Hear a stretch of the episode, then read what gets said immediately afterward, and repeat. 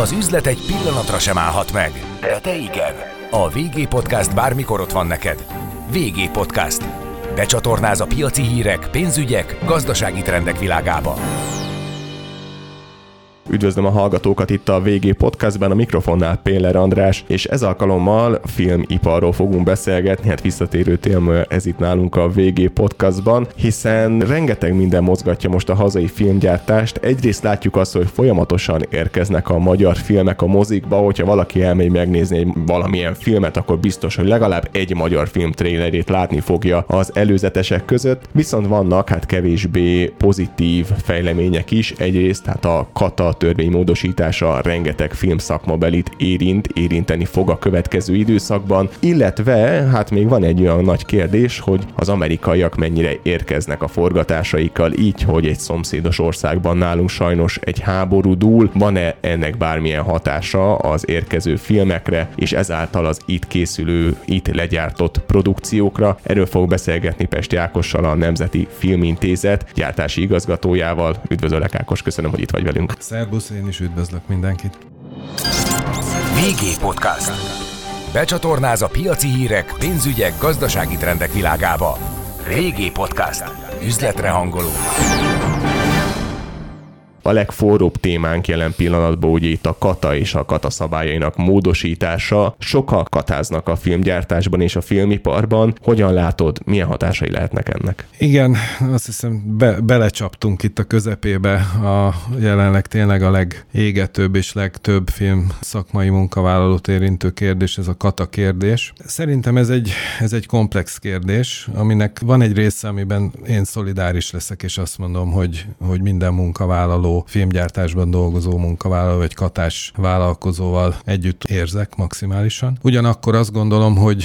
egy kérdést megvizsgálni, annak a jogosságát, alaposságát, közvetlen és közvetett hatásait, azt úgy tudjuk, hogyha azért egy picit egyrészt eltávolodunk a konkrét problémától, más pedig, másrészt pedig egy nagyobb összefüggésébe vizsgáljuk. A katával alapvetően ugye az a helyzet, hogy amikor a katát annó bevezették, akkor ott azért elég jól lehetett látni, hogy arra van kitalálva a kata, hogy olyan vállalkozóknak legyen egy egyszerűsített vállalkozói formája, akik a lakossági igényeket szolgálják ki. Ez egy egyszerűsített forma volt, havi fix díjat kellett befizetni, kvázi úgymond bevétel független volt, tehát ez egy nagyon fontos dolog, hogy akár volt bevétel, akár nem, a katának a havi díját ugye be kellett fizetni, és utána évről évre, ahogy úgymond picit puhultak a kata szabályok, úgy lehetett ezt egyre jobban kinyitni, és megjelentek ugye azok a a katásvállalkozók, egyéni vállalkozók, akik már cégeknek is elkezdtek számlázni, és én azt gondolom, hogy onnan indult el egyfajta olló, ott kezdett el kinyílni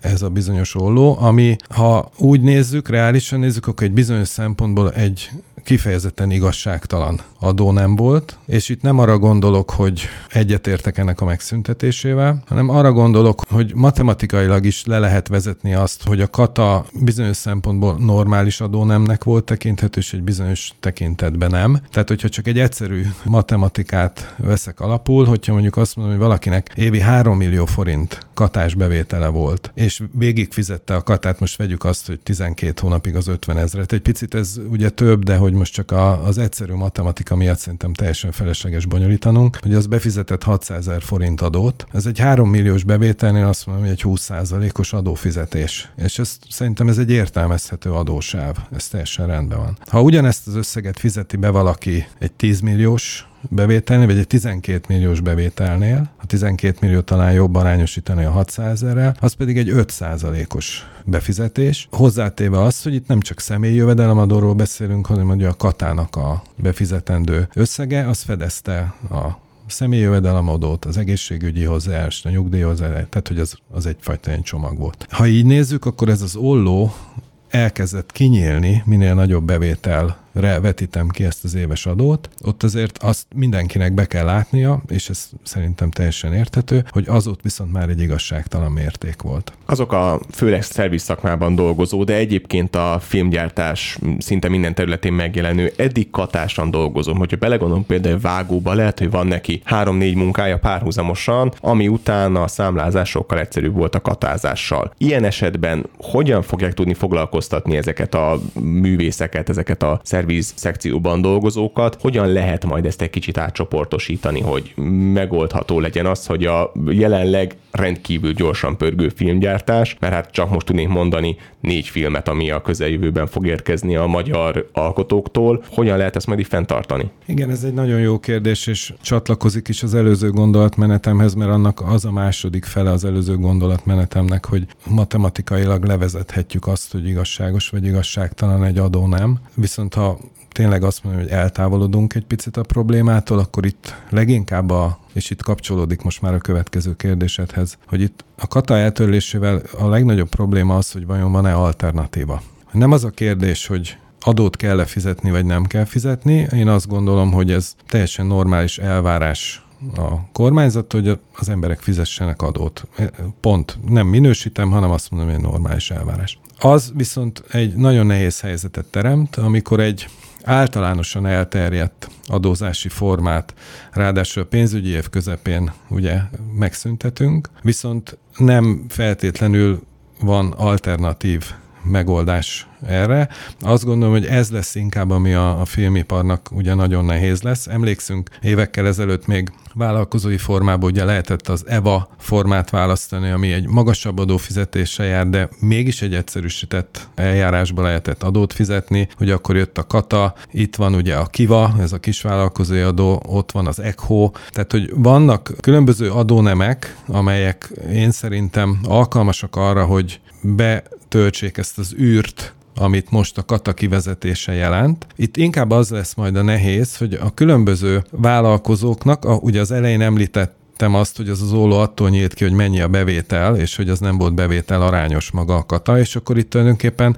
folytatom is ezt a gondolatmenetet, hogy itt a bevétel arányban kell majd tudni vállalkozási formát választani, mert nem feltétlenül lesz jó mindenkinek egy megoldás, hanem itt bizony meg kell nézni, hogy, hogy egy vállalkozó tud-e költségeket elszámolni, fenn kell -e tartani a raktárat, nagyobb eszközöket, egyebeket, bár mondjuk persze ezek a nagy cégek eddig se katáztak és a többi, és a többi. Tehát biztos, hogy most mindenki el fog indulni, és az könyvelőjével vagy egy adó tanácsadóval le fog ülni, és végig fogja nézni, hogy az ő bevételéhez képest milyen költség elszámolási lehetőségei vannak, milyen csökkentési faktorok vannak, akár tételezzük fel a gyermekek száma, vagy bármi egyéb. És annak alapján szerintem itt tulajdonképpen a filmiparba, vagy akár a teljes gazdaságba, ami érintett ezt a,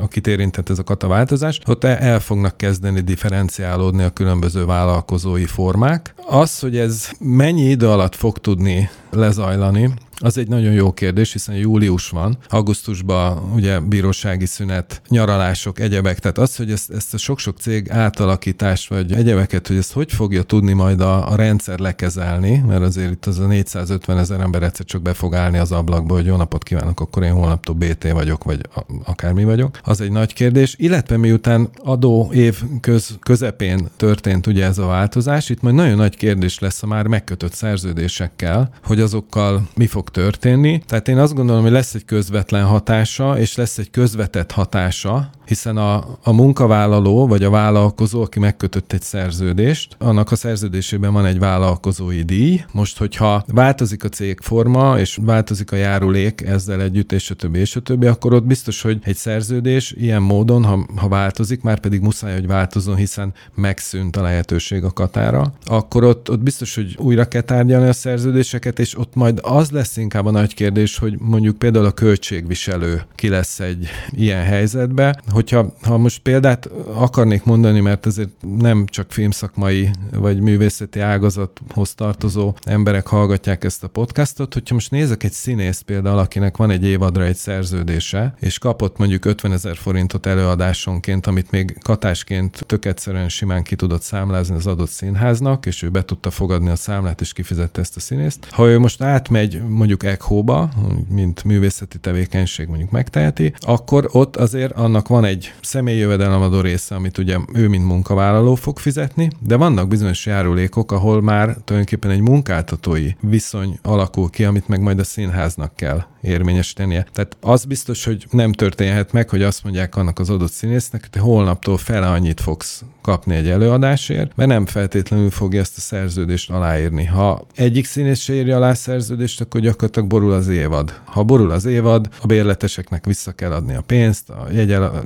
tehát hogy ez, ez szerintem ez egy ilyen őrült nagy dominó elv, ha pedig a színház fenn akarja tartani a működését, akkor miután állami fenntartású intézmény, akkor viszont a költségvetéshez kell fordulnia, hogy emiatt az adónem változás miatt neki megemelkedett bérköltségei vannak, és akkor viszont a költségvetésből kell plusz forrásokat igényelni, hogy fent tudja tartani effektív a működését. Úgyhogy ez egy nagyon-nagyon nehéz és nagyon-nagyon macerás, bonyolult helyzet lesz. És pont át tudunk innen kötni azzal, hogy a filmiparban általában kettő nagy kihívást szoktunk itt Magyarországon megemlíteni. Egyik az, hogy a stúdió kapacitásokat hát erőteljesen növelni kéne, ugye a fóti fejlesztés például ide lehetne hozni, a másik pedig a szakember hiány. Tehát most lesz egy olyan rövidebb vagy közepes távú időszak, amíg az átszervezések miatt ez az egész rendszer meg fog akadni. És mit láttunk a koronavírus járvány esetében? Megálltak a forgatások egy rövid időre, megállt a filmipar egy rövid időre, amíg alkalmazkodni lehetett az új rendszerhez, és ez egy torlódást hozott be az egész rendszerbe, amit talán még a mai napig is egy kicsit így nyögünk, hiszen le kell dolgozni azt a feltorlódott mennyiséget, nem csak itt nálunk, hanem kint például a tengeren túlon is. Ez a mostani helyzet kicsit ilyen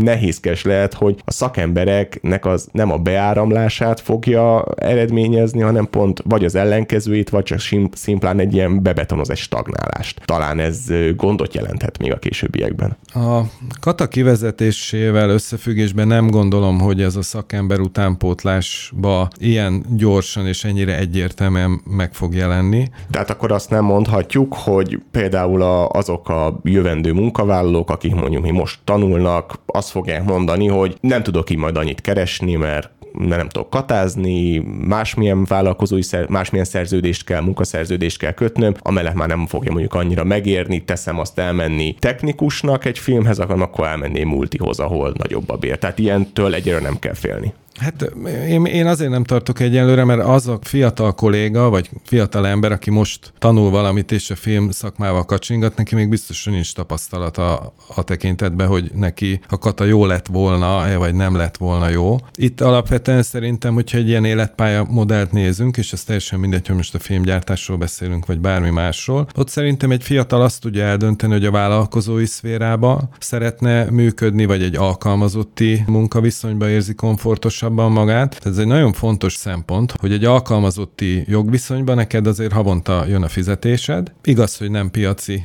alapon vagy megfizetve nagy valószínűség szerint, de neked van egy rendszeres jövedelmed, tervezhető az életed, és a többi, és a többi. Míg a másik oldalon piaci viszonyok közt tudsz működni, tehát ott mindig érvényesíteni tudod azt a bérigényt, vagy azt a vállalkozói bevételigényt, amit a piac megenged, és ott lehet, hogy neked a jövedelmed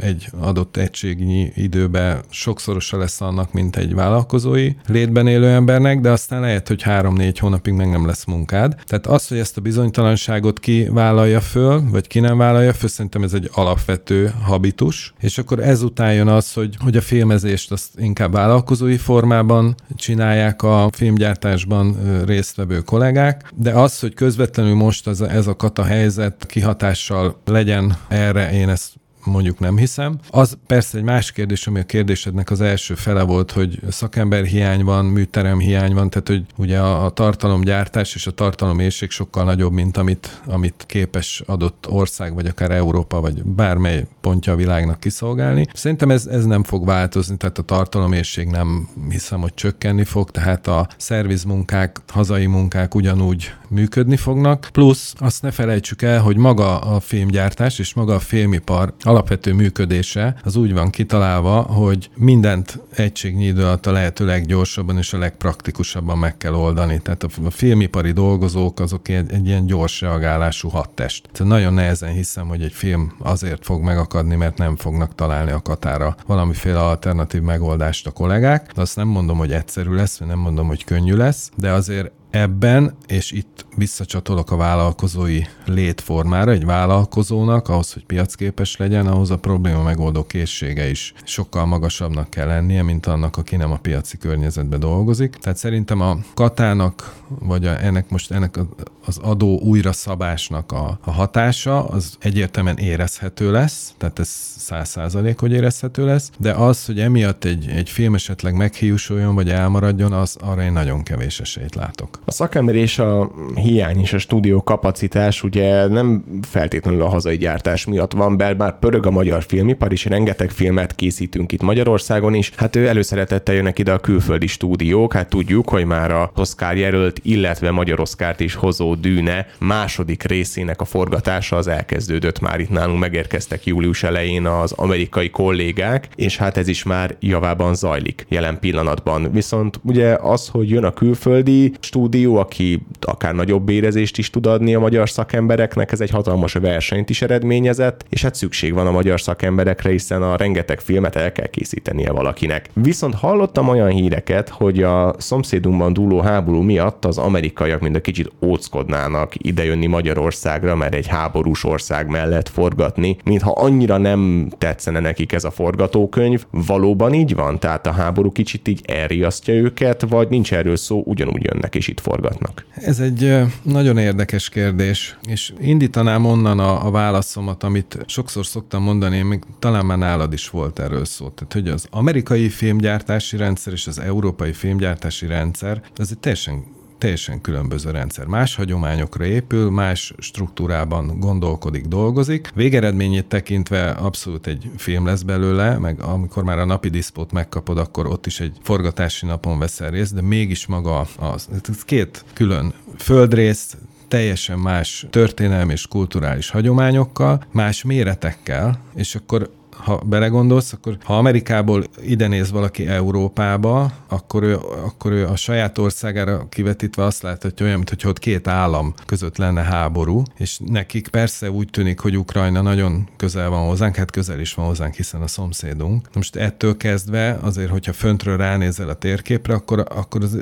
kelthet egy furcsa érzést valakibe, hogy egyébként egy szomszédos országban éppen háború zajlik, és azt meg kell nekik mondani, el kell nekik magyarázni, hogy igen, itt valóban van egy ilyen háborús helyzet, de ha megnézzük ugye akár a délszláv háborúkat, akár tehát történelmileg viszont ha kitekintünk, akkor azt mondjuk, hogy Európában szerencsére kevesebb, de azért megtörtént háborúk voltak, és ott, amikor ezek a háborúk egyébként valamilyen helyi érdekek mentén történtek, akkor ott nagyon tulajdonképpen nem vonottak be szomszédos államok, tehát az orosz-ukrán konfliktus jelenleg az orosz ukrán népre koncentrálódik háborús konfliktus szintjén, tehát hogy nekik magyarokkal, lengyelekkel, németekkel kvázi nincs dolguk, mert nincs vitájuk. Ugyanez volt akár ott a délszláv háborúnál, ahol az egykori Jugoszlávia tagállamainak meg kellett találni a saját identitásukat, helyüket, egyebeket, és az egy háborús konfliktusba merült ki. Tehát Amerikából nézve itt azért nemzeteknek a, az egysége Európa, de mégis szuverén módon. Amerikában meg ugye az, az állam, állam állam melletti létezés, ugye ott a tagállamok és az amerikai Egyesült Államok az maga a tagor, az államoknak az összessége. Abból kiindulva persze lehet riasztó, de egyébként, hogyha minden kérdésre választ kapnak, akkor ők mérlegelnek, megnyugszanak. Akik voltak már itt, azok már sokkal jobban látják, hogy tulajdonképpen Európát hogy kell elgondolni és hogyan kell értelmezni. Nekik ez nem fog különösebb problémát okozni. Itt mindig az a, viszont van egy fontos kérdés, ami viszont biztos, hogy mérlegelési körbe fogja helyezni Amerika számára mondjuk Magyarországot, ez például a biztosítás kérdése, hogy egy biztosító társaság hogyan vélekedik egy ilyen regi- regionális háborúról, és milyen biztosítást tud megkötni ott ez az adott produkció, az biztos, hogy nagyon-nagyon nagy hatással van arra, hogy az amerikai forgatási kedv megmaradjon és töretlen legyen. De jelen pillanatban én azt látom, hogy minden stúdiónak, vagy minden filmgyártónak van érdeklődése Magyarország felé, de az beárasztatja Magyarországot, beárasztatja Prágát, beárasztat több országot, megversenyeztetés, ahol neki a legjobb, oda fog menni forgatni. Tehát azért, azért ez eddig se úgy volt, hogy tíz amerikai filmterből tíz meg is valósult, hanem mondjuk tíz amerikai filmterből megvalósult kettő, különböző okoknál fogva, vagy három. Ezek most csak hasraütésszerű számok, de azért itt a filmtervek száma nagy, és akkor különböző szempontok szerint választott vagy másik országot, vagy forgatta le otthon műtermi körülmények között ezer és egy millió oka lehet, hogy akkor miért nem Magyarországot választotta, és lehet, hogy most is a tízből ez a kettő-három fog idejönni, vagy azért, mert stúdiókapacitásban már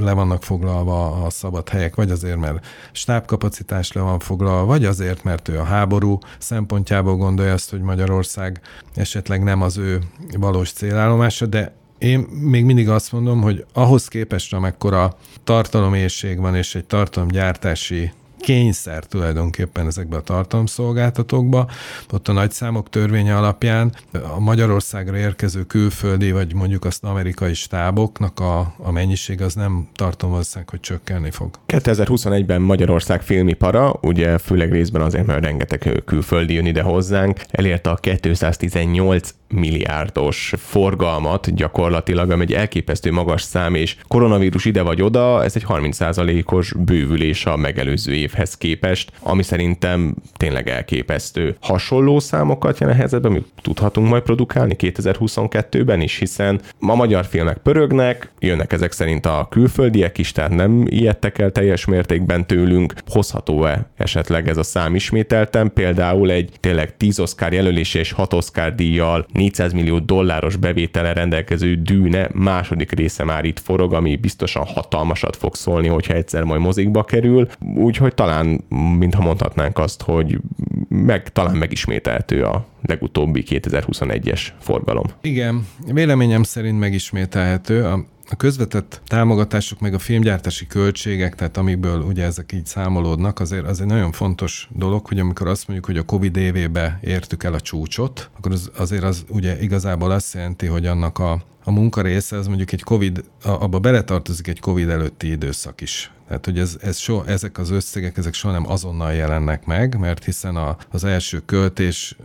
generálja ugye majd a közvetett támogatás kihelyezését, és az fog kiadni nekünk egy, egy teljes komplet számot. Tehát, hogy itt magának a forgalomnak szerintem az, hogy mennyire követi le a Covidot, meg a Covid előtti, Covid utáni időszakokat, abban azért van, van egy, egy pici némi csúszás. Ezzel együtt azt látom, most közvetlenül is látom, hiszen ugye a Nemzeti Filmintézet a letéti számlakezelője a közvetett támogatások folyosítása okán, tehát a támogatási szerződéseket ugye mi kötjük, és most már a gyártási igazgatósághoz került maga ez a teljes munkafolyamat is, tehát így napi szintű rálátáson van. Én azt látom, hogy a, hogy a negyedéves keretösszegeinket például a letéti számlán maximálisan kihasználjuk, tehát nincsenek maradt pénzek, és ez egy azért fontos mutatószám, mert a közvetett támogatás az mindig megmutatja, hogy mennyi a közvetlen költés, Úgyhogy én azt gondolom, hogy ez a tendencia, ez inkább először azt mondom, hogy ez az eredmény, ez, ez fenntartható, és hogyha megépülnek az új stúdiók, és kapacitásbővülés történik az országba, akkor véleményem szerint ez még tovább növelhető ez az összeg. Az épülő stúdiókról, azt, a fóti fejlesztést azt talán mindenki tudja, hogy ott megy. Maga csak létesítmény lesz nagyobb, vagy ő miben rejlenek ezek a fejlesztések? A fejlesztésnek van egy része, ugye, ami a, az alapkapacitás növeli, tehát mondjuk nevezzük alapkapacitásnak, hogy műterem négyzetméterbe nőtt a kapacitás. Emellett természetesen ahhoz, hogy egy műtermet meg lehessen tölteni élettel és filmmel, ahhoz eszközök kellenek, ahhoz stáb kell, tehát az azért még kell nagyon-nagyon sok dolog, hogy ez teljesíthető legyen, és a Nemzeti Filmintézetnek már évek óta egy nagyon komoly és eltökélt szándéka, illetve egy nagyon komoly munka folyik Lányi Eszterék révén, aztán már ő is volt nála, talán beszélgettetek a képzésről, oktatásról, hogy mindig időbe tudjunk reagálni a filmszakmának a visszajelzésére, és mindig olyan képzési irányokat indítsunk el, amelyek úgymond ilyen hiányterületeket jelentenek, és azért én, én látom közvetett módon, ugye Eszterék egy másik igazgatóság, de nagyon szorosan együttműködünk, de azért én látom közvetlen módon ennek a, ennek a hatását, hogy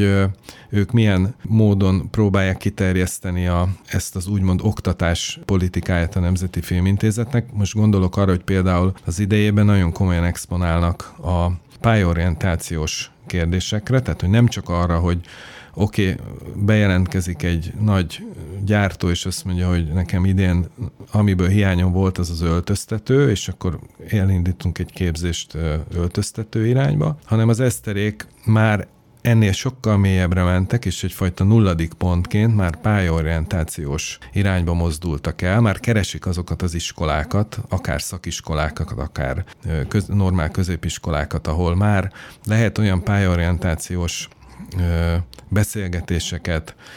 workshopokat ö, tartani, vagy iskolákat bevonni, vagy filmgyártókat bevonni, ahol egyébként az a fiatal ember, aki még azon gondolkodik, hogy mihez kezdjen magával, azt már az iskolapadba lehet orientálni a filmipar felé, hiszen nagyon sok, akár az építőiparból, az építőiparban jelenlévő szakterület, ami dolgozik a filmgyártásban, tehát akár az ácsok, a bármilyen famunkás, lakatosok, egyebek, tehát hogy azért az, hogy egy díszlet megépüljön, vagy hogy egy film megtörténjen, az nagyon nem csak szigorúan vett film szakmai munkaerőre van szükség, hanem nagyon sok csatolt szakterület a kárpitostól, az ácson keresztül a lakatosig mind-mind-mind bekapcsolható, és az eszterék erre éreztek rá, és erre mentek rá idén, hogy ezeket a, hogy ezt a, hogy ne, ne konkrétan filmgyártásban dolgozó embereket keressenek, vagy fiatalokat szólítsanak meg, hanem hogy elkezdjék megkeresni azokat a csatolt vállalkozási vagy szakterületeket, amelyben ezek a gyerekek már akár mondhatják azt, hogy, hogy igen, a filmipar számomra vonzó. A legfontosabbról még csak így érintőlegesen ejtettünk szót, hiszen jönnek a magyar filmek a mozikba szépen sorban. Már augusztusban is lesz kettő premierünk, az Együtt kezdtük és a Szia életem ilyen augusztus elején és végén, illetve szeptemberben a Bereményi kalapja, illetve a, a nyugati nyaralás. Tehát el leszünk látva magyar filmekkel, és hát ebből is látszik, hogy nagyon pörög a hazai filmgyártás. Az inkubátor program lehet talán ennek az egyik oka, hogy így be tudott indulni, hogy már tényleg havonta több mozifilmet, egész és mozifilmet kapunk, vagy mi tudta ennyire felhúzni azt, hogy itt már azért tényleg magyar film dömpingről beszélhetünk nagyjából. Hát itt, itt vissza kell gondolnunk egy előző beszélgetésünkre, amikor ugye azt arról beszéltünk, hogy a pandémia alatt csodálatos módon nem állt le a magyar filmipar, viszont nem üzemeltek a mozik. És akkor beszéltünk arról, hogy nagyon-nagyon sok film van dobozba bemutató nélkül. Na most egy ilyen feltorlódott filmmennyiség, ami 20-30 film volt egyébként a Covid végére, azokat ugye egybe egyszerre nem ereszteted rá a piacra, mert azért figyelembe kell venni azokat a, a nézői szokásokat, illetve azokat most inkább mondjuk az fogyasztói szokásokat, hogy ki mennyit és mikor tud áldozni mozi egyre, mikor megy be a moziba, és akkor itt azért a nagy stúdiók is felhalmozták a blockbustereket, tehát azért a Matrix csúszott, a James Bond csúszott, egy csomó mindenki csúszott, tehát igazából mindenkinek a csőbe rengeteg filmje volt. És azért azon túl, hogy egyébként tényleg sok film készül Magyarországon, hála a lehetőségnek, hogy támogathatunk nagyon sok filmet, azért ebbe benne van az is, hogy most sok olyan filmmel, több olyan filmmel is találkozunk, ami egyébként már, már dobozba vár egy éve, hogy, hogy a nézők elé kerülhessen. És hát ezeket az alapvető forgalmazási standardokat, hogyha nézem, bár ugye nem vagyok forgalmazásban járatos szakember, de hát ugye nagyon kevés film van, aki a nyári uborka szezonban szeretne ugye előjönni a filmjével. Szóval itt is megvannak ezek a kis bevett gyakorlatok, hogy hát azért augusztusra nem indulok rá egy mozira, amikor mindenki a Balatonon van, vagy a tengerparton van, de a karácsony előtt a, a nagyok is bejelentkeznek, szóval azért meg kell találni a helyét ezeknek a filmeknek, és most azért van több film, egyébként roppant jó filmeket említettél, bár én hivatalból nem emelhetek ki egy, ugye a filmek közül egyet se, de most, most speciál azt gondolom, hogy, hogy ez a négy film nekem így, így én kifejezetten örülök, hogy ez a négy film megérkezik. Az együtt kezdtük, az, az valami elképesztően friss, vadonatúj színész eh, gárdával, egy teljesen jó üdítő, nekem nagyon nagy élményt nyújtó film volt. Ugye a Szia életem az, az egy nagyon helyes apa-fia történet, tehát ez szerintem egy nagyon, nagyon kedves kis film. Bereményi Kalapja kifejezett kedvencem ezek közül is. Egy nagyon, nagyon érdekes